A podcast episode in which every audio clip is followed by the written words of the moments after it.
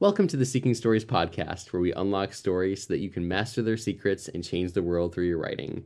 This week, we're talking about the historical narrative prologue.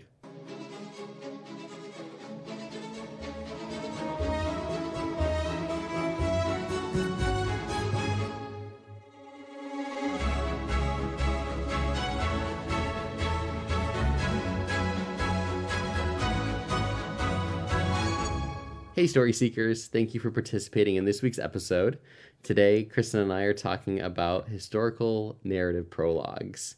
So, Kristen, do you want to give us a little bit of a recap of prologues, in general? Yeah, yeah. Well, we talked about what a prologue was um, in general and then related it to storytelling. Um, if you look at the strict definition, prologue is a part that comes at the beginning, often giving info about events that happened before the time of whatever play, story, whatever it is you're doing. Um, another alternate definition is a series of events that happen before the main event and are related to it. And I like that definition because it involves the related, the relation element. Uh, because a prologue that has no bearing on your story whatsoever is Is pointless. useless and pointless and boring. Google says that a prologue is a separate introductory section of a literary or musical work, which it is. Um, and again, event or action that leads to another event or situation. So kind of all means around the same thing that it's something that happens before your story that comes at the beginning and gives you some kind of lead in. So we talked about the action prologue. It's extremely common. You can list tons of movies that have one. Um, I mean, Finding Nemo is is one. Um, the Lego Movie, you know, Harry Potter. You know, th- there's they're all basically like kind of one-off scenes that open your story in the past, give you important information, and then it jumps forward in time and starts where the quote real story starts. Um, and then of course there's the narratives, which um, from what the movies we can think of, again less common because they're really hard to do as movies. Um, but there's a personal narrative which we'll talk about in a different podcast. But the historical one, as you said, it's I mean, as it's named, it's giving you history. Um, so rather than just one scene with like your main maybe your main character or one of your main like you know one of your main characters or whatever it's giving you a bunch of information that happens over over time so not only is in the past but all the information happens over a set amount of time And it's really mo- most of the ones you see nowadays are a product of Lord of the Rings, which it's one of Yes, the ones we're going to talk about believe so. today. yeah Um, because after you know Fellowship of the Ring came out, which really kind of popularized the historical narrative prologue, especially for epic fantasy, you know, sci and sci-fi Mm-hmm. Yeah. films, then you saw a flurry of other movies, you know, do the same thing. And Mm-hmm. you know, the ones we're gonna highlight today are, you know, uh, Prince of Persia, which came out I think in two thousand nine or 10 Mm-hmm. um, Clash of the Titans, Immortals, Thor, and those are all kind of your quote standard fair epic, you know, fan- fantasy, Fantasy, or yeah. sci- sci-fi type yeah yeah type films. myths and legends kind of thing. And when you're dealing with the myths and legends, often you need some kind of backstory because not only is it fantasy, so it's not our real world. So, like, if we were to, you know, any modern day set movie in somewhere in America, we understand our world. So, yeah, so it's, yeah, when you're talking about a world that is not ours, it's an unfamiliar world, especially if it's complete, well, it's, you know, and it's completely made up. So, there's things that we have no idea. So that's why they feel, you know, these the writers and filmmakers decided, well, there needs to be some kind of um, prologue, introduction. in introduction. Yeah, and I think too because history is a lot easier to stick into a book. I think into the pa- into the main text of a book. Um, again, because readers will tolerate readers of a book will tolerate extra extraneous information within a plot a lot more than viewers of a film. You know, viewers don't want to see a ton of flashbacks every five minutes. You know, or someone just going off on a lecture about well back in you know Well, it's like the Council of Elrond in the Fellowship of the Ring book. Um, You know, I think he, Oh, one, yeah. one of the special features, though, the producer says if we were to film this as written, it would have gone on for like forty-five minutes or an hour. And, which is like a third of the movie right, right. for Um, one chapter Yeah, the and it's, it's a book. I mean, it is a massive info dump for sure. But at, Oh, that- yeah. that point, the story's earned it. Yeah. You know, you, at that point, you're halfway, almost halfway through the book. yeah. You already like have the Hobbit to back it up. Yeah. Exactly, and the audience is able to kind of buy into that because okay, it's it's really the time to set up everything else that happens for Rest of Fellowship and Yeah. Two Towers and Yeah. Return of the King, and you have the time Yeah. to, to do it. It's Yeah. still a danger to do a chapter that long with that much inf- information But dump. You know, I Tolkien. yeah, he, he- did what he, wanted. he did what he wanted. he did what he wanted. He did it brilliantly well. Um, you know, definitely He wrote Treebeard. He do what he Right.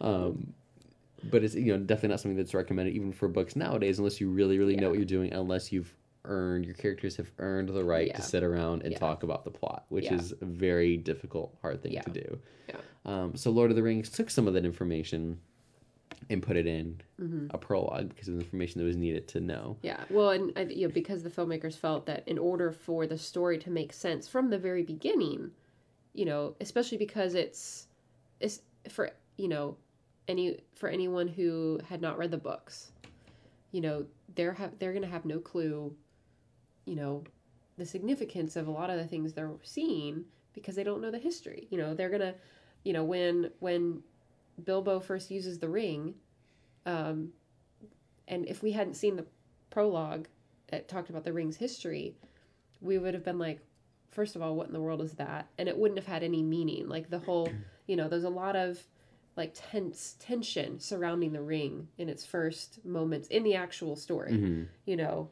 um, the way, um, the way Bilbo talks about how he's feeling, and Gandalf is like looking at him, and he has that look, that moment where like Bilbo sticks his hand in his pocket, and Gandalf is like, "What's going on?" Like he suspects. There's all these like little details under the surface, and having seen the prologue, you know exactly like you understand the weight. it would have been a very different on. movie if there had been a prologue there and it, it still could have worked in a different way it would have been more mysterious yes, But, but that's and that that's fine. But that's not what the story needed at that time. It Right. needed tension, knowing that you know this ring, you know, is powerful and that it's been on this journey and that it corrupts people and all these things. Mm-hmm. yeah, Um, if we didn't know that leading up to the Bilbo scene, again, you still would have had probably a good version of the scene, but it would have been more about Bilbo, more about the mystery Yeah. of things, rather than oh, Yeah. you know, about the ring and the tension of it all. yeah. Which is Yeah. you know what you know what the filmmakers were you know intending to do. Well, and again, because you know you, uh, we we don't even know the basic like okay, when Frodo and Gandalf talk, you know when Gandalf reveals to him this is the ring and whatever, and they have that conversation. You know, Frodo didn't know the history of the ring, but he knows, he knows the basic his. I feel like he he seemed to already be familiar with the basic history of their of his world. It's his world. He knows the history of his world. He doesn't know all the details. He doesn't know anything about the ring or or at least not much. But it's like when you know all Gandalf has to tell him is this is the ring that the Dark Lord Sauron forged, and Frodo's like, oh, Yeah. like Well, he doesn't need to know more than that. And if you look at the movie, there's the, kind of this gap between, you know, him uh, when uh, Frodo th- threw Gandalf, you know, puts the ring in the fire, and then takes it out, and they kind of say one ring through them all, blah blah blah. Um, oh yeah, it jumps and to, then and it there's jumps- sitting at the table. Right, Yeah. and in the book, there's the chapter, second chapter. It's um, the Shadow of the Past. Mhm. Uh, I think is what it's called, and basically a lot of the information in the Lord of the Rings prologue movie is in chapter 2 Mm-hmm. It's another big info dump. yeah. and it's basically we're saying to the audience, no, we assume that you know because it's morning at that point, I believe, Mm-hmm. um, or actually maybe it's not. No, in the book, it, I think it does get to morning, but in the movie it's still night. But anyway, there's there's this jump, Yeah. and we can assume that you know Gandalf filled Frodo in those details, and there's Yeah. a lot of the details that we saw yeah. in in the prologue. Yeah.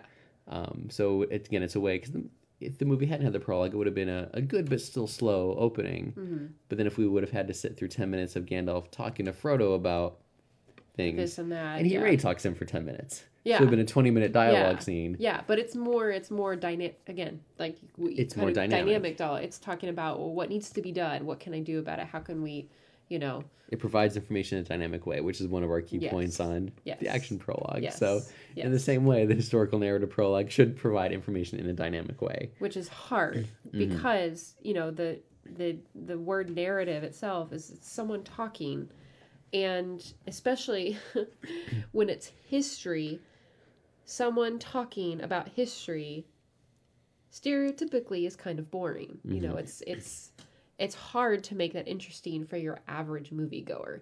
So that's where a lot of you know some of the historical narratives that we have um have uh, identified and are going to be talking about you know really the the the gold standard is fellowship. The their their historical narrative they did it really well you know i'm sure there are people who out there who didn't like it but Well, and stories are know. subjective. Exactly. You know, so sure, there's someone out there who's going to say, "Oh, I thought it was awful," but I, I don't. I think when I when I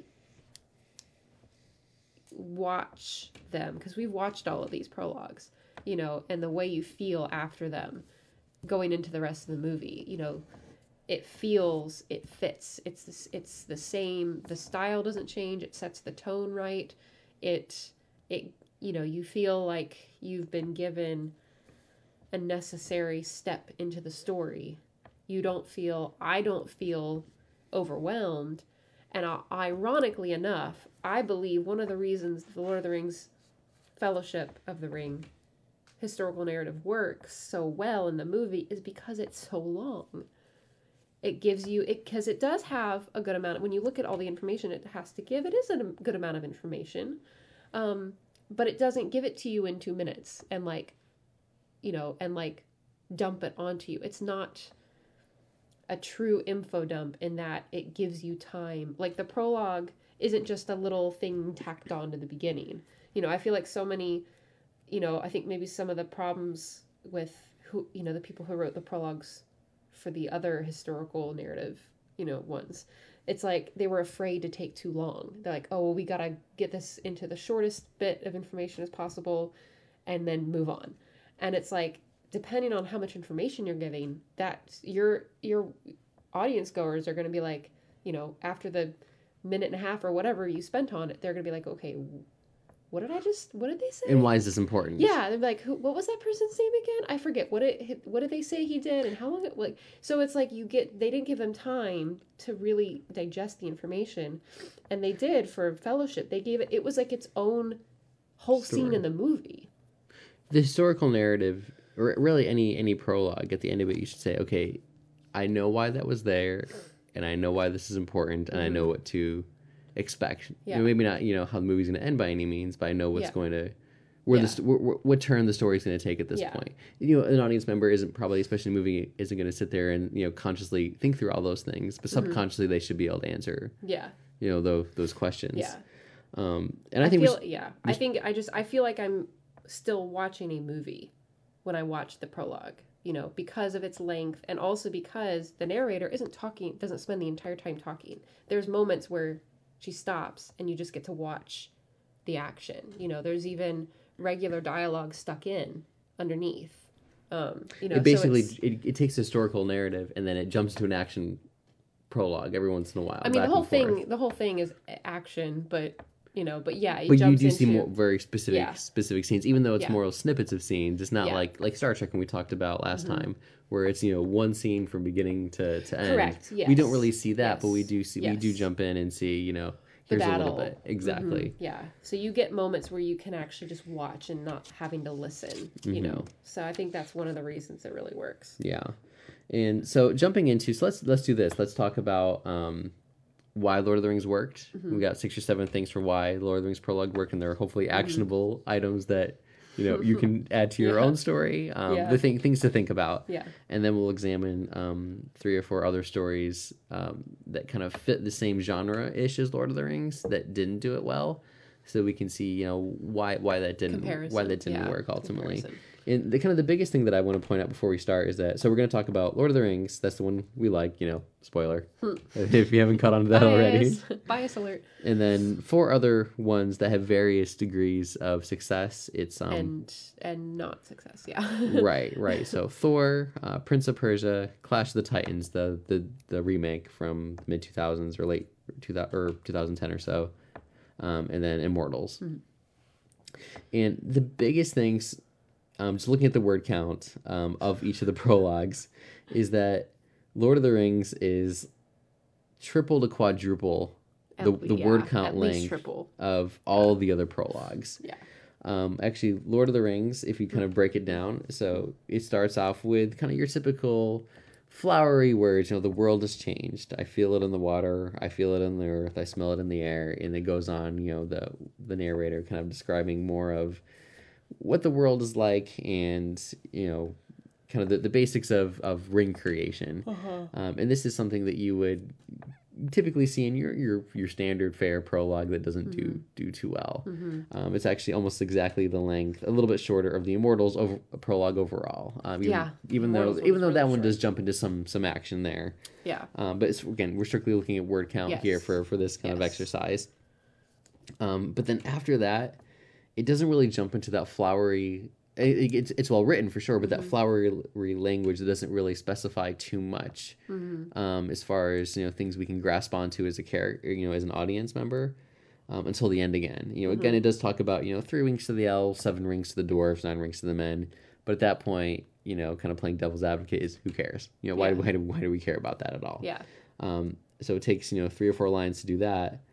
Um, but then it says the prologue says, "But they were all of them deceived," and that's when we're saying, okay, now there's conflict, Mm-hmm. Yeah, it brings in conflict. right conflict. Yeah. immediately, and that's something key that most prologues um, don't do or don't do well. Mm-hmm. Um, they either don't have conflict or they just kind of list a series of battles or events or things Like, things I mean, there's conflict, but it's not personal. It's not, or it's not. It's not weighty, or right. And that's and that's what this this has a lot of. I mean, again, why it's important to know because there's a lot of weight Mm-hmm. in the information here. You know, this is this is you know in in for the characters who live it. This is like world ending stuff. And it says know? it was it's very specific, and this is one of the things. So kind of point one and why the prologue works is actually names places and characters that are vital to know. Yeah. You know, it says, but they were all of them deceived, for another ring was la- made in the land of Mordor. Okay, so we know Where we are. now. where, and that's extremely important later on. Mm-hmm. You know, in the fires of Mount Doom, the Dark Lord Sauron forged the Master Ring. You know, right there, you've got two locations. You've got basically a, Mordor's not a country, but it's called a country for this. A country, a specific place in the country, the antagonist villain, of the story, in the main, you know, it's the MacGuffin, the main you know, Mm-hmm. plot item that carries forward Yeah. um, and what it does to control all others. Mm-hmm. No, we instantly know who who we're up against in a way, and that carries through Yeah. till till the end. Yeah. Um, And you know, in a sense, uh, as I think about it, if you really wanted to argue this, you could argue that this is a personal narrative about the ring exactly. because it- yeah, because for the most part, it is the ring's origin story. It is how he how it was created, what happens to it, who gets it, where it ends up. It's Mm-hmm. and then so in a sense, it's kind of just about the ring it really is. which is which I think is also one of the reasons it's it's very um it's focused. It's only focused on things that are important to the you know about for the rings. it it actually story. leads to point two, which is it treats the ring as a character. Mm-hmm. So really, your historical prologue, even though it might be talking about you know broad you know, swaths of Mm-hmm. you know world building, you know it should focus on one or two characters in their Mm-hmm. their journeys, or you know one or two major yeah elements. You know, Yeah. again, the ring isn't you know a human character, but it is Yeah. very much a character in the sense of you know, it affects the, Mm-hmm. the the the plot and it has the the villain embedded within it. You Yeah. know, without going into the lore of you know Middle Earth. Yeah, You know, he did you know put some of himself into it, so it, it does have personality. You, Mm-hmm. Yeah. In the movie, you do hear, you know, kind of the the dark speech in it, the black speech in it. yeah, Um, just to kind of recap, um, or to kind of finish out point one, though, kind of naming the places and characters, um, and kind of why it's important.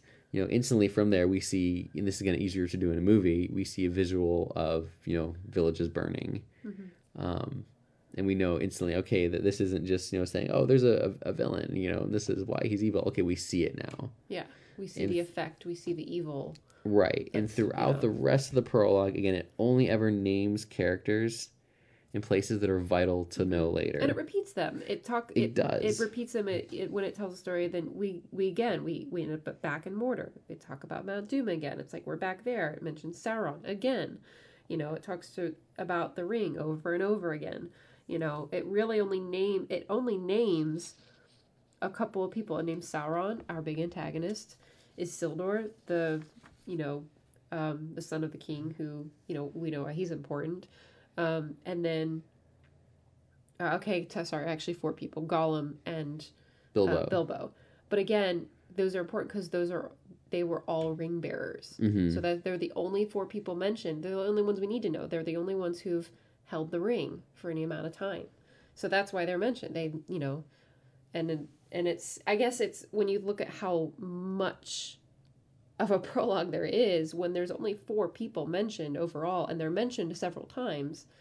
That's not really not that. There's really not that many. Right, right. And if you look at the, the special features of Lord of the Rings, um, which we highly recommend, Fellowship of Oh, the Ring, yeah. extend the DVD. They have wonderful features, and they do have at one point. And I wish I knew which feature it was. I've seen them so many times. I can't remember where this one came from.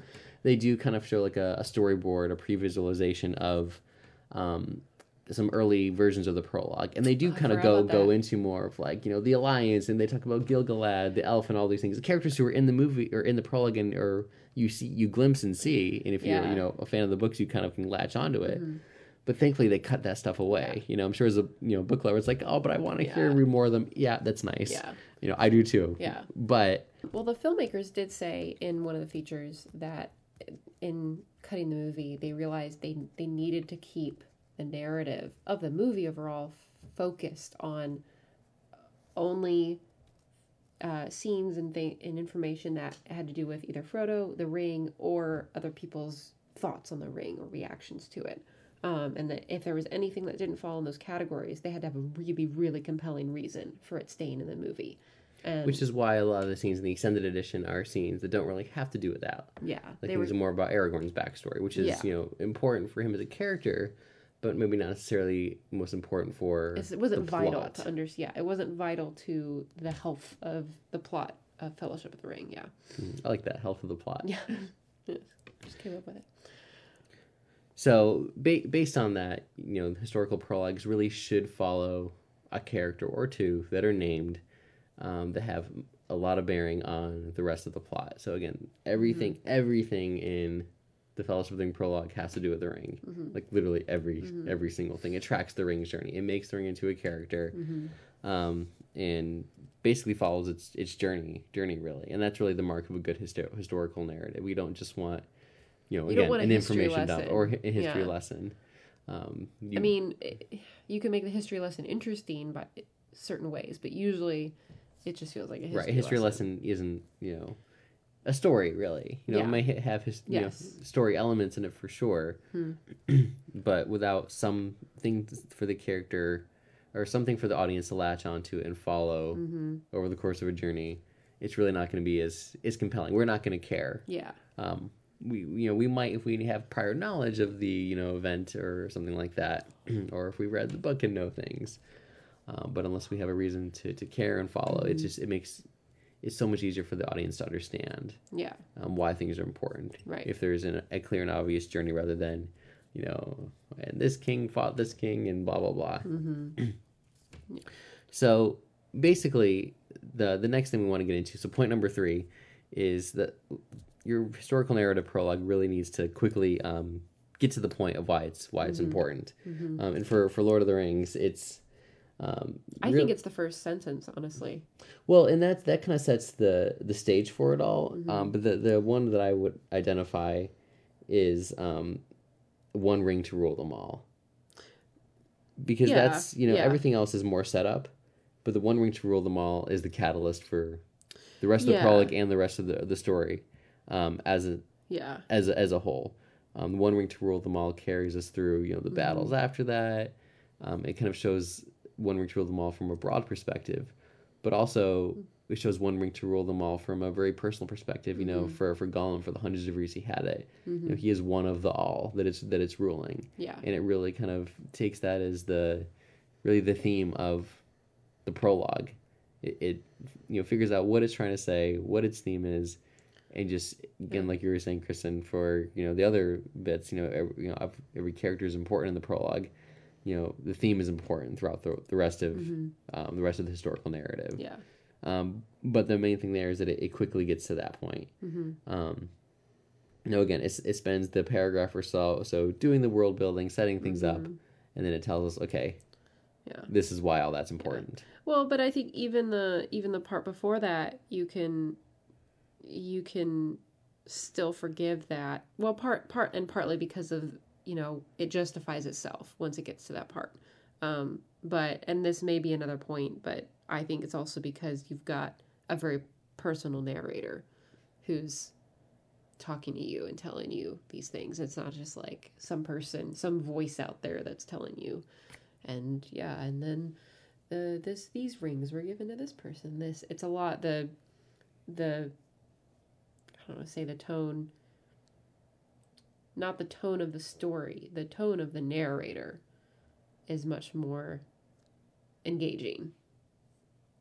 And now maybe that's a different point, but I think there's other reasons that we can forgive the first paragraph because technically if you look at Right, the length right. if you almost look look at the length of that up leading up to the one ring to rule them all that's about the length of some of the other prologues Right, right, at. yeah. so it's like well how can we forgive that The delivery is emotional. I think what you're, part you're saying yes, in, yes, in a way. yes yes which is a slightly separate point but yeah hmm So the next point is that um, historical narratives, in order to work well, should quickly progress through history. Again, as, as Kristen just mentioned a minute or two ago, quickly it's not a history lesson. but not so quickly that the that your audience is left wondering what the what heck just went ha- went on exactly. It's a, it's a fine balance of saying, you know, we're not going to give you every, you know, uh, blow to the sword. Um, Right. But at the same time, we're not going to say, you know, as some of the other prologues do, you know, 100 years passed and this happened, then 100 years passed and, and that happened. Yeah. There needs to be a balance of, of pacing there. yeah Um, Mm-hmm. in, in Lord of the Rings does that. You know, it, it, it gives us the moments that we need. Um, and sometimes it doesn't say, you know, it doesn't tell us exactly when when Mm-hmm. the ring was made. We don't need to know that. And again, I think um, Mm-hmm. in one of the special features they they had one of the early versions of the prologue, you know, in year whatever it was in the first or second or second age, I guess. Mm-hmm. You know, such and such happened, and you know that that's great. yeah But we don't need the audience does not need to know that for this particular yeah prologue in a, in a way. You know, it sets things up. Mm-hmm. Yeah. It gives us a general framework for when things are based on the look of it. You know, we Mm-hmm. know it's a medieval story for anyone who didn't know that going into it. We know instantly, you know, that there's, you know, not the technology we see nowadays. Um, and then it takes us through through beats of history, um, delving down into the places in circumstances and situations we need to know, takes us out, moves us along, tells us how long it's been if need be, you know, for was it for 500 years it poisoned Gollum's mind and the gloom of Gollum's cave it waited. yeah Sometimes we need to know exactly how long because we Yeah. can see that, you know, the ring gives long life. Um, That, you know, we, it's important to know for much later on that Gollum had the ring for longer than yeah anyone else in history except for maybe Sauron. yeah Um, but it doesn't need to spend you know tons of time seeing seeing that. It's really it's Mm-hmm. Yeah. judicious in what it tells and shows in a way. yeah So point number six, because we know this podcast is already getting kind of long, and we are need we already to. at number six wow yeah, I think so. that many Um, and then we still want to get to some of the ones that didn't do too well. Um, but we we see that the conflict is set up um, within the prologue, and it does it also fairly quickly. oh yeah Um, the line that I conflict that extends into our main plot Exactly. And the the line I I found is that you know there were some who resisted. Mm-hmm. You know, and from there, then we we so we get the line from the narration, and then we delve down into the actual battle Mm-hmm. scene, the the clash. yeah And you know, the filmmakers again were very judicious in saying, okay, we don't need to spend twenty minutes on a battle scene. We'll spend maybe a minute or so. Um, showing you know the the broad scale of the battle and then we'll Mm-hmm. delve down and look at you know a few key characters some of them like Elrond we don't even know that he's a key player but it's important that we see his face it's Yeah. important that we see Isildur's face and Mhm. you know the sword know Elendil's yeah you know um, there Mm-hmm. in um, but we, we instantly see why this is again why this is all important which is what we always come back to in the prologues why Yeah. why do we care why is this all important yeah and the fact Yeah. that we can see um, a conflict and that there's you know again and not, not every story you're going to have someone to root for and root against you know Mm-hmm. um, some it'll be very black and white and some it definitely definitely won't be yeah um, but we know there's conflict and stories cannot exist without conflict Mm-hmm. and that's sometimes things that history lessons the info dumps don't have yeah you want to say you know and then this king created built this castle and then he died and his son inherited Yeah. it and he lived a long and Mhm. glorious life and Yeah. went fishing all the time and then he died and no that Yeah. doesn't work yeah you know we need to know we need conflict for things to be interesting Mhm. yeah and then finally the and there is one more extra point after this. It's a it's a bonus point. Oh, bonus point. Uh, but the the thing that the historical um, prologue needs to do um, upon its conclusion, really, well, and throughout the whole thing, but especially in its conclusion, is to ask a question. You want the audience to leave the, the Not pro. necessarily literally, but leave you with a question. Right, right, exactly, yeah. It, it's a lot of times it's better if they don't, you know, say, Actually, and what yes. happens next? You know, that's Or yeah, oh, yeah, yeah, that's a little bit on the nose. Mhm. But give the audience a subconscious need to know what happens. Mhm. Um, and Fellowship of the Ring does this and basically says, um, you know, why a couple things. Um, why is the ring still important once the Dark Lord's defeated? Mhm. And how will the Hobbit shape the fortunes of all? yeah, Uh, the first question is more answered by the end of the prologue. Um, yeah. This is the n- whispers of a nameless fear, ring of power perceived, shadow in the east. Yeah, you know, it's like so you start to wonder. It's like, oh, yeah, because you, you by the time you get to his defeat, you're like, okay, he got defeated, and then and then it's like, oh, but the ring stayed on because this isn't Sauron's story technically. Right. The prologue. We're again we've established it's the ring story, so it's like, well, what happens to the ring after? mhm. you know, and then it's like, oh, okay, then there's all these whispers and rumors and ee, kind of creepy stuff. And then it's like, but then the ring takes a detour. And, you know, she says something happened the ring did not intend. And it's like, all of a sudden it's in Bilbo's hands. And so you're like, whoa, okay, now we're with the hobbits. And yeah, so you're kind of left with this question like, okay, so how is this going to change the Right. story? How will know? the Hobbit shape the fortunes of all? Yeah, yeah. And So- really, your last line again you shouldn't ask a question like "How will the hobbits?" But you should make some sort of statement that says, "Okay, then you say, wait a minute, how is this going to play out? Why Right. is this important?" We've just Yeah. kind of established that Yeah. the ring is the most powerful, you know, thing ever, and that hobbits are, you know, kind of. I mean, we don't go into history of hobbits at all, Yeah. we see that they're not these great warriors. So Yeah. there's there's some seeming discrepancy there. Um, of course, it's not, but it's you know, it, it's it's it's a marking of a good story Uh-huh. you know this is something and this is something else you know and they don't seem to match Yeah. but it's obviously important so we're, we're interested now Yeah. what's what's what's going to happen Mhm. um, and we there's there's enough emotional impact knowing that so many people have been affected by the ring um, that the, the, the evil dark lord's coming back the power of it Mhm. that as an audience we want to find out what happens next Yeah. and then we're given the freedom to take a, a breath and go through you know what's in the extended edition probably 20 minutes Yeah. of story that is a lot more um just uh light in a way Yeah. you know Yeah, it, it it gives us time to, to, to breathe and it- Yeah. you, know, you could even argue again we're both huge lord of the rings fans so we don't really think this but you could especially in the extended edition you could argue is that scene with you know bilbo talking about the history of hobbits really necessary and, and that's why it wasn't in the normal cut because Right. it's, it's not necessary to the plot it's Yeah. helpful for us looking at the story as a whole to get a better idea of who Mhm. hobbits are so that we get the emotional impact Yeah. of what these But characters can it- and can't do we understand the hobbits because we see them we watch them work we see the you know Right. the way they dress and the way they walk and the way they talk to each other and you know it's like having the prologue buys us time to enjoy those things and gives us a little bit more freedom Yeah. to say, you know, okay, let's learn a little bit about these characters now. Yeah. Whereas if you just jumped into that, I think it would have been, you know, kind of yeah a, a yawn party. a little yeah it would have been a little and i think too the you something you said the the prologue the the narrative that starts out fellowship of the ring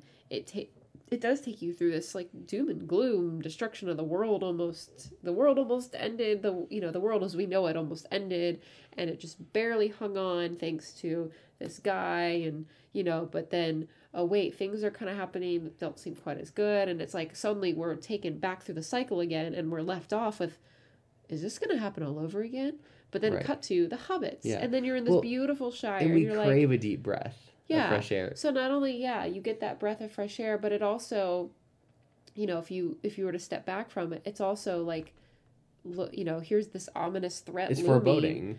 But then you go to this beautiful, you know, uh, kind of paradise looking part of this world, and it's like, you know, it, it's such you know it's like well these people are so peaceful and you know and it's like how could all this evil be out Right. there And it's going to happen to them. and then well yeah and it's like so it gives you again it gives you a relief it, it gives you a t- chance to breathe it gives you a you know a, like kind of takes that weight off because because the shire world is so light and free and airy and they care less they have no idea but also it kind of gives you again a slightly more sense of foreboding because it's like they have no idea Yeah. that what's out there. Like this, you know, In the audience, this- we're like, oh, we know. yeah, Yeah. it's yeah, and that's something I thought of earlier. That that something like this, you've given the audience a bit of dramatic. It's that bit of dramatic irony. You've given the audience knowledge that some of your main characters don't have. Even mm-hmm. Gandalf doesn't realize the ring Bilbo has.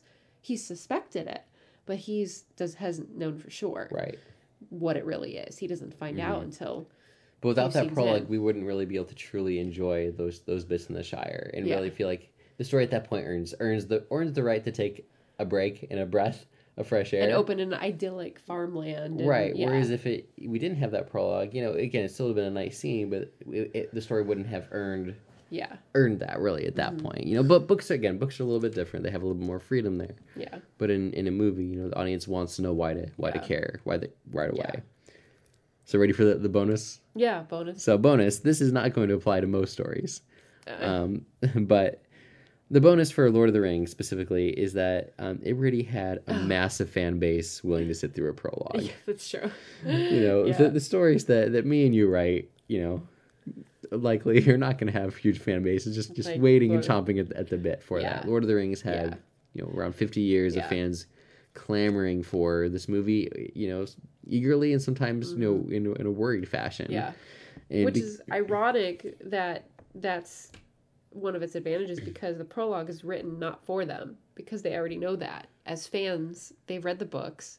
So they know this is all they know they know the context of the story already. They know all the ins and outs of this fantasy world. So technically the prologue wasn't even written for them. It was written for people who'd never heard of Lord of the Rings. Right, who'd never read it. So that's but that's devil's kind of advocate though the uh, the I think you know the people who read the books ahead of time wanted to see those scenes because I think I think it set the, it set their expectations high in a good way. You Yeah. know, say oh wow you know I saw I saw Gil-galad who's never mentioned at all in I think Yeah. movies at all, but they probably point him out and say Yeah. oh I know him I know Elrond I can you know, I know he's obviously him he's him. Yeah. It gets them excited to then enjoy the rest of the, Yeah. the movie at hand. Yeah.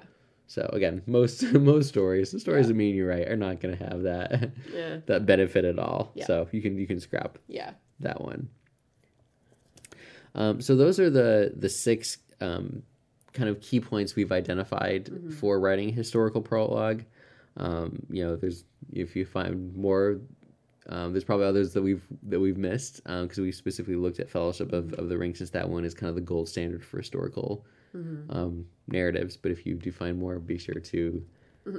you know send us a tweet or an email or some sort of social media thing so we can discuss further later on. Yeah. Um, but very quickly, because we do need to wrap this thing up, we're going to talk about really quickly about four prologues that didn't didn't do well, and we're not going to hit every single. to di- differing degrees. Some, Right, right. You know, some were some were decent, and some were a little less. And we'll just hit a few points here and there. Um, But Yeah. Kristen, do you want to uh, jump into it? Well, I I would I would say first of all, um, we realized that a lot of these prologues, um, unlike unlike Lord of the Rings, stuck on an action prologue with it, Mhm. um, either right after or in the middle. Um, Like, Like- uh, Clash of the Titans is a good example. Clash of the Titans, yeah, had one. Um, yeah, right immediate immediately after it, it goes to technically another prologue because it's removed by time. Your main character, you see your main character as a young boy for one scene, and then it jumps to when he's older. So you get your you get your narrative, your historical narrative, um, and then you get your action prologue, kind of, and then you get the Mhm. real story. So it's um, you know the Prince of Persia one, it sticks it right in the middle. Yeah. It it stops its narration, gives you the action, picks back up again. You know, um, Thor. It actually Thor actually does a flash forward after the after this. You know, Mhm. well, well, it goes from the narrative, and the the Thor one for me is a little is a it's it's a conundrum for me because in one sense I I can't quite connect to the prologue. There's something about it that just doesn't I it's hard to put my finger on. But when you get to the end and it pulls into finally pulls into the the present day setting of of what it, you realize he is giving a history lesson to his boys. Mhm. It's like so it's like oh this feels It like truly is a history and lesson. it truly is. And I thought that that was fascinating. Like I was like, oh, so it's like suddenly when you come into that moment because he says, "But the day will come when one of you will have to defend that peace," and the the boys are, you know, then they start that thing, and it's like, oh, then it's like suddenly it's it's very interesting, and part of me almost wished that there had been something earlier on To latch on to. to indicate that we were that we that we were not the only ones getting the history lesson Mhm. that this was an actual scene where he was talking to him you know so but Well, and I think the problem with that particular, so with the Thor prologue, is that um, it goes back to there's not there's not a journey, and it doesn't name specific that's characters. true You know, looking through the except entire the thing, frost giants that's the right? But, but even that, that's not specific enough. It does not name one single character.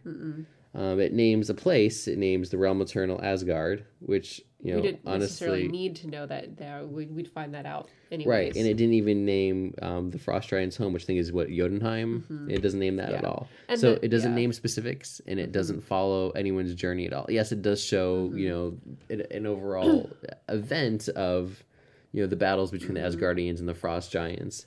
But that even that isn't that is doesn't even become the main conflict in the movie. You Mhm. know, they it it ha- plays a role. You know, the the the bad, the history and bad relationship between them has moments of importance in the story of the movie Thor, but that is not, you know, the main. It doesn't become the main conflict. You know, really, because the the the movie is about Thor Mhm. quite obviously and his and his journey and his journey you know one of the biggest conflicts is getting banished to earth it's like that has nothing to do okay it's because he went to the frost giants realm and you know It has a major part to play in the story, but it's not yeah the focus of the movie. yeah so it's yeah it's like we don't even you know it's yeah it's it's not quite connected to the story we're about to watch Right, right. you know It doesn't like again, Lord of the Rings. It quickly gets to the point one ring to rule them all. That carries throughout the course of the entire movie. yeah There's you know the Thor prologue doesn't. It gets to the point of the prologue yeah pretty quickly, yeah but the point of the prologue isn't the point of the rest of the story. yeah It's more to set up a very important side plot, but it's you know not you know it's not Thor's journey. hmm It hel- it's it's an element along his journey, Yeah. but it's not his journey at all. yeah So that's you know kind of you know I remember the first time we saw Thor, you know when it came out in theaters, we both had that reaction. It's like Yeah, I was a little like, why did it open that way? I was like, I, I was, I was, it was in that, I was in that mindset where it's like, I was trying really hard to, to justify everything I was watching because I wanted to like the movie and I wanted it to be good, and I was having a really hard time with the prologue right, through it, and I was just like, oh, I just don't know if this is the best way to open this movie. yeah. Okay, so Prince of Persia. Prince of Persia is interesting. Um, well. um, Do you want to give a brief summary of the prologue? Well, yeah, I mean, yeah, it it it starts out very grand sounding, you know, long, Long ago in a land far away. It's like they're basically it's talking about the empire was Persia, so it's talking about the the vastness, the the scope and breadth of the empire, and then you know about the people who ruled it and the kind of people they were, and then you know, and then it talks about that they had a the kings had a family, and and then and then brings in, um, uh, a day a king witnessed a single act of courage by an orphan boy, and then it goes into our action prologue you know, enter orphan boy, things he does, and then he gets adopted by the king because of his, you know, great character. And it's like I I almost think after watching it I didn't need all of that other information because Mm-hmm. we don't need to know an empire that stretched from China to the shores of the Mediterranean. The empire was Persia, fierce in battle, wise in victory. Where the Persian sword went, order followed. Yeah, I don't feel like That's not pertinent to the plot. No, it's like it's like it starts out all grand, but then you quickly switch to, you know, a more personal moment with the boy and the because it's his story, Mhm. you know, and yes, he is introduced, but it's, I didn't, yeah, it's like there's no need to talk about Persia. There's no need to talk about how big it is. We don't need to know how big it is for the purposes of the movie, mm-hmm. at least not that I remember Yeah. you know we don't even it's like i it's one of those things where when i look back at all the information i didn't need that information either at all or as a prologue you know the only information i think i think they could have done with just an action prologue they could have had that street scene hmm opened with that and then thrown you know found a way to throw in the fact that he was being adopted we make it more clear that he was being adopted by the king hmm Or And- even an even better way, if I may, if I may be so bold. sure Um, again, I'm not the filmmaker, and they, they they do a good job in this in this movie in the grand scheme of things. I mean, it's not the Yeah. best movie ever, but it's, it's definitely fun. You know, I think what I would have done is not have a prologue at all and make the the fact that he's a, adopted a, a reveal later on. yeah And that sure you know, re- movies are predicated on you know, reveals a lot of times.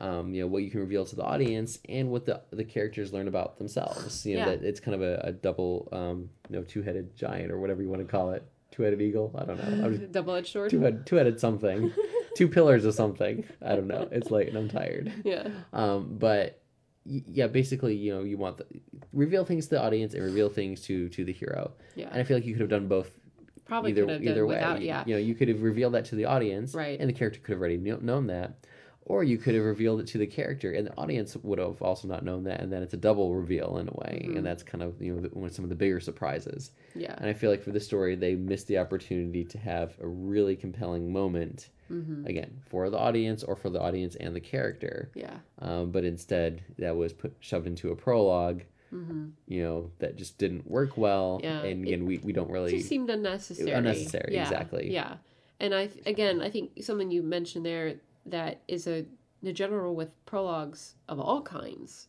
for any medium is try your story, whatever it is you're doing, without one. oh yeah And if it works, and if you can get it all to work, you get all the information and it's going well, like then don't do one. right. But if you absolutely cannot make your story work without one, like you said, it needs That's to be the the, only- absolute best. only reason It needs to to, be. it. It. needs to be the only good way. I forget how you said it. it needs to be the best way to open the story. It Mm-hmm. needs to be if that's the only way you can get this important, vital piece of information across, then that's when you do it. Nine times out of ten, loosely speaking, you can dramatize your prologue into the story as a whole. Yeah. There are Mhm. there are times that, that you cannot. Yeah. Um and there there are very legitimate times that, that you cannot or you know or Mhm. even if you can it's like well I, I could do it but I'm, I'm I'm losing something there Yeah. so Clash of the Titans Clash of the Titans was hard because I actually, at least visually, I when we watched it, I was enjoying the prologue. Um, oddly enough, up until a the last, summary real quick? yeah, it, and, and I think part of it is I do kind of like the way it opens. It says the oldest stories ever told are written in the stars, stories of time before man and gods, and it talks. So then it introduces the Titans, and then how they were they were. Uh, defeated by their sons Zeus, Poseidon, and Hades, which anyone with any type of Greek mythology training knows who they are. Um, um, and this is where you know it's you can question whether or not you really need to give this information to your audience because you also have to assume how how cultured or uncultured is my audience do they know who zeus is you know a lot of people do some people don't um, so it goes into zeus poseidon hades and then how hades created the kraken and then where the three those three gods ended up um, zeus in the heavens poseidon in the sea and hades in the underworld um, and then it says Zeus created man, man's prayers for the gods' immortality. And this is actually, oddly enough, where I started to um, kind of lose my connection mm-hmm. was when it started talking about mankind. When it's but in time, mankind grew restless. They be, and it's just I don't know. It's some for some reason that I don't know what it was. It, it was there's no journey there well, yeah, because suddenly because suddenly we yeah we've turned into a timeline Mhm. it's gone from a story because the first part of it is a story. You know, here is the story, the stories written in the stars, the story of the Titans who were defeated by their own sons and, you know, one son convinced the other to do this and they created this awful beast and then this son was tricked by the other one into being stuck you know ruling in the world and he's mis it, yeah it's again it's a story and then all of a sudden we turn into and then this happened and then this well yeah it's like it's, it was Zeus who created man and man man and man's prayers for the gods immortality but in time mankind grew restless it's like wait a minute that's a story right there in and of itself and we just completely gloss it's over it. it. well yeah and for it's just yeah it's one of those things where suddenly we've we've turned into now we're a timeline narrative Right. They began to question the gods and finally rise up against them. Why? You know, Yeah. it's you know exactly you said. you're glossing over a lot of stuff and you're just kind of assuming it's going to be interesting or that the audience your audience is going to trust you that it's important to know Right. If this And- was Lord of the Rings, what they would have done is kind of delve into action elements there, action prologue elements, where we're following a character and saying, okay, this, these are a few specifics. It's like Mm-hmm. when Fellowship of the Ring, you know, you know, says there were some who resisted, yeah you know, and they could have just said, and then, you know, mankind rose up, kind of like this prologue does, you know, and they defeated Sauron, and Yeah. Mm-hmm. then this happened, this happened. It's like, okay, they just info dumped me right there. We Yeah. want to you do some of the show Yeah. not tell stuff here. yeah So in this case, what we really wish what should have happened is kind of again have a character to follow, mm-hmm. and then jumped into and seen And elements of why and how, yeah and you know it's the typical what, where, when, why, Mhm. how you know question, yeah and then we start caring. yeah yeah And the other big thing is that this this whole prologue does follow the the, the tales of Zeus, Poseidon, and Hades, who do Mhm. show up again in the movie. Mhm. Um, so it's not like they're you know it names characters like we said they should do, yeah but these aren't the characters we follow. Yeah. You know, they have parts to play in the story at all, Mhm.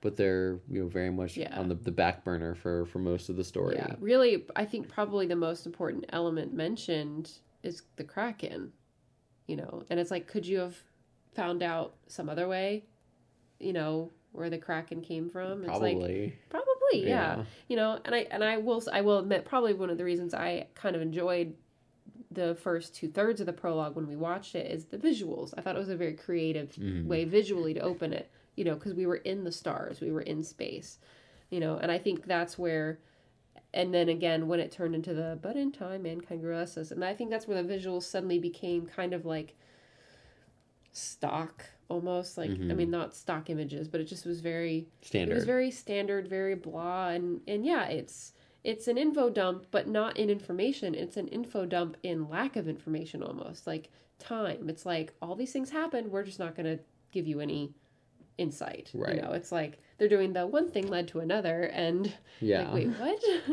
one Well- thing led to another is not interesting. and one thing we should have clarified earlier to kind of kind of wrap up the Clash of the Titans section is that just asking a question in, in and of itself is not okay. You'd ask the right question because this this one does say, um, "Into this world, a child was born, a boy who would change everything." Okay, there, that's obviously a question there, you know. it's very similar to the way the Fellowship But one ends. why do we care? Why do we care that we change everything? We don't know what everything is. What needs to be changed? Yeah, there we don't have a um There's no context or foundation to base that off.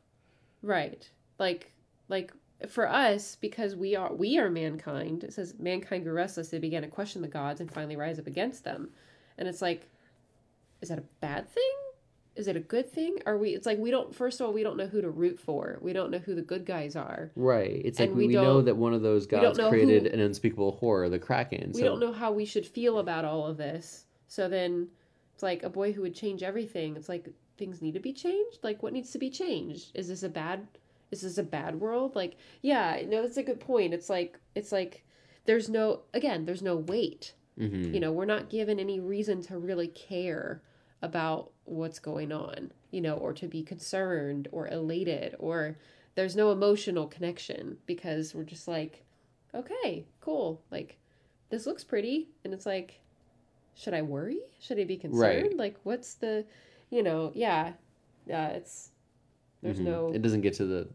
It also doesn't get to the point, really, yeah, or the all. conflict. yeah, Yeah. We, we know that there is going to be conflict because unspeakable horror, the Kraken. Yeah. Yeah, but that's not the point of the story, really. Yeah. Okay, so last one, Immortals. Oh, this one I liked the least. This was my least favorite And it's one, also the shortest. it. It's actually the, the the okay, just the um word count is just slightly longer than the very first part, the first quarter of the Fellowship of the Rings. Yes.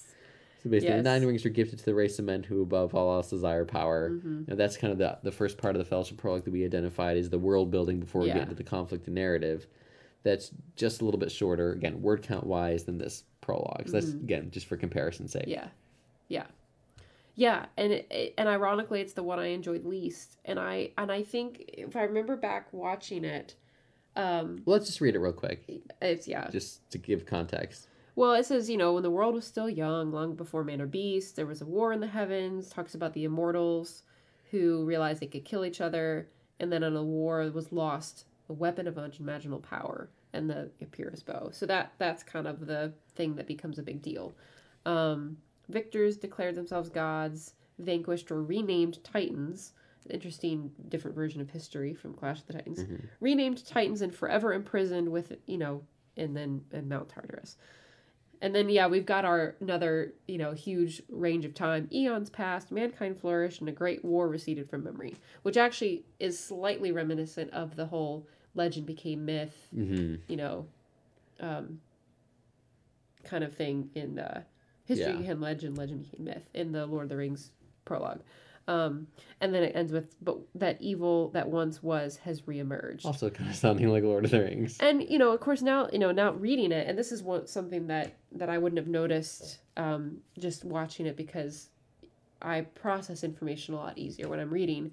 But it says the evil that once was has reemerged, and it's like, so wait a minute, what was the evil? Are we talking about the bow? Was that the evil, or was it the?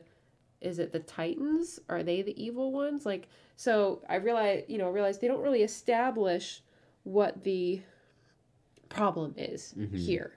You know, it's like it's basically told us there was a war, these people killed these people, a weapon was lost, and then the losers got got in, you know, Imprisoned. imprisoned. And it's like, okay, who's the bad guys? Who are the good guys? Who are we supposed to be afraid of? hmm What's the exact conflict? You know, yeah, it's like, you know, is the weapon of unimaginable power like like could it destroy the world? We don't know. And that and I think part of the problem when I'm, I remember watching it and feeling a little lost, honestly. Even though they don't give like a lot of and I think maybe it's the lack of details. I felt a little lost of like, wait, what exactly are we talking about here? You know, where are we? And especially because there was no action. It just focused on a um a like a painting, like a wall, you know, that kind of kind of displayed. It was like one of those old, you know, hmm uh paint uh painting um like frescoes that's supposed to tell a story of the Right. war. And it's like, okay, you know, so you don't get any action helping you understand what's going on. You don't get any details and you also don't get any you don't get any real personal conflict. You don't get any emotional conflict hmm from it. So then you're left with not it yeah, you're left with not feeling why am I supposed to care? Yeah. Right. And And, then and it doesn't, I mean, it does name specific things like, you know, Mount. Uh, Tartarus. yeah, and then the the bow and a few things like that. But again, we're not given. This is the only prologue. Well, I guess the Thor one does too, where it does not name you know one character. We see characters throughout Mhm. it. Um, But we don't know anyone's name. We don't yeah. right, and that's it. it you, there's no one's journey to follow. And again, so Yeah. much of this comes down to again we we identified six or seven elements that are important, Mhm. but really knowing who the characters are and giving them a journey throughout it, Mhm. and having that that journey pertinent to the rest of the plot with a conflict that's pertinent to the rest of the plot Mhm.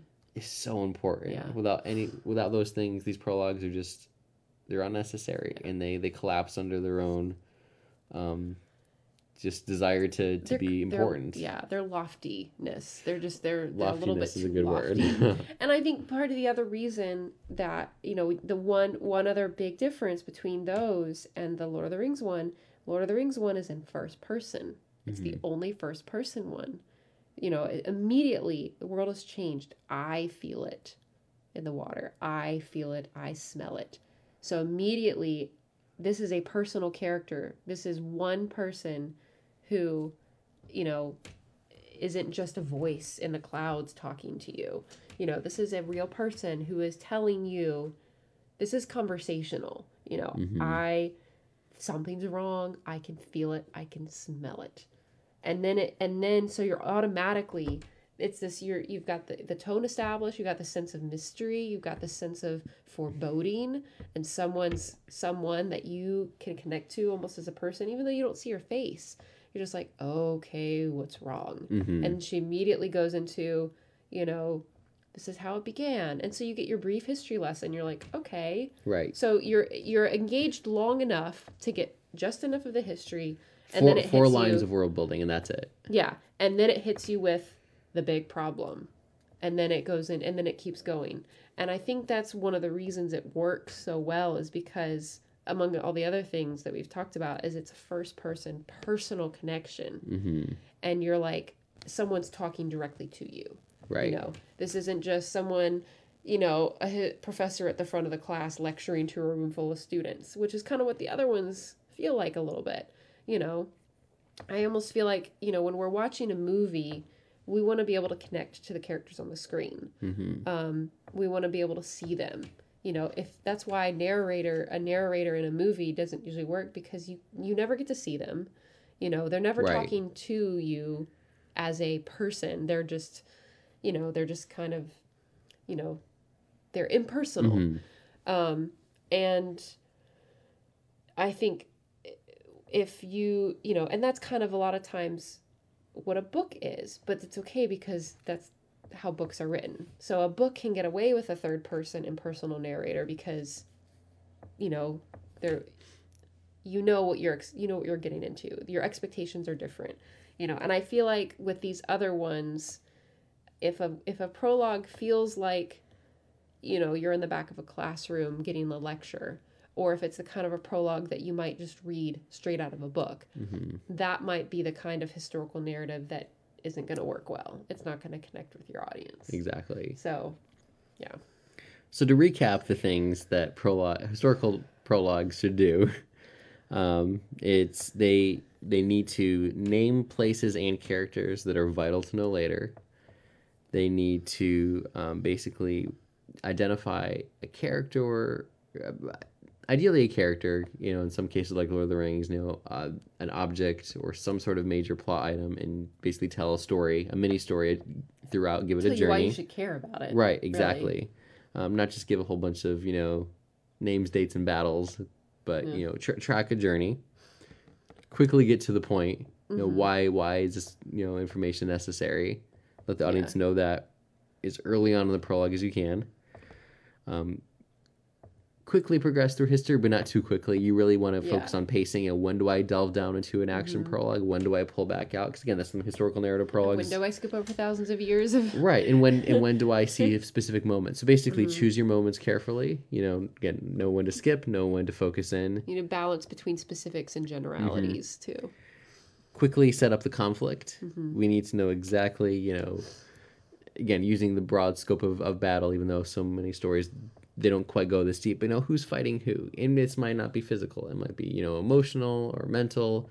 But know what what the issue is Mhm. there, and then finally, ask questions. Mhm. from ideally in two different spots. You know, from the beginning, you want the audience to to start asking asking questions. You want them to care enough to ask questions, Mhm. and then you want to leave them with you know, ideally not you know an actual question that you verbally say. You know, what what happens next, but let the audience start caring up enough so they say, well, let the audience them- say leave what happens hanging next. a little bit you leave right, them hanging right, a little bit exactly. yeah And then if you happen to have a massive fan base, that always that helps. helps yeah yeah So those are our, our six uh, main steps for um, we're working on the historical narrative prologue. Once you've established that you actually need one, I think that should be come first. Establishing that you actually need one Right. should be your first, Mm-hmm. you know. Because even for Lord of the Rings, they didn't they they filmed a whole bunch of the prologue stuff, but they weren't exactly sure. My my understanding, based on the features, if they were actually going to include it at all, Mhm. or if they're going to show it as flashbacks, which they did Mhm. show some of as flashbacks later on too. Yeah. Um, but but yes, you want to make sure your your narrative is as tight as possible, hmm and if it really feels like something is missing that you can't incorporate any other way, you know, Mhm. try a prologue. You know that might Yeah. work, it might not. Um, again, if you're working on a movie or a short film, that's kind of harder to commit to because of all the logistics that go into it. But if you're Mm-hmm. you're working on a book or a screenplay or um, a play or anything Mhm. like that, um, prologues are um, you know good good ways to experiment around. hmm Um, and a lot of times, you know, I've done this in my own writing too. I'll start by writing a prologue because I feel like it's information that I need to get out of my own head, hmm um, and then I'll cut it later on. Yeah. Um, so again, nothing wrong with writing a prologue. Just make sure before you publish or distribute, you evi- you've said, is this the, the best way to yeah. do it? Well, and that could also be a good way to get out these. This is information that doesn't necessarily like automatically fit or I guess in an obvious way fit into my main story, but these are the things that I think are important for the audience to know. And then you can go into your story and say, okay, is there a way I can put this in my story somewhere? Mm-hmm. And if you can't fit the elements into your main story, then you know, okay, well, somehow I have to figure out how to get it to them in the beginning. Right. So make the audience care and make the prologue a story one way or another. I think that kind of that's kind of what it boils down to. Yeah.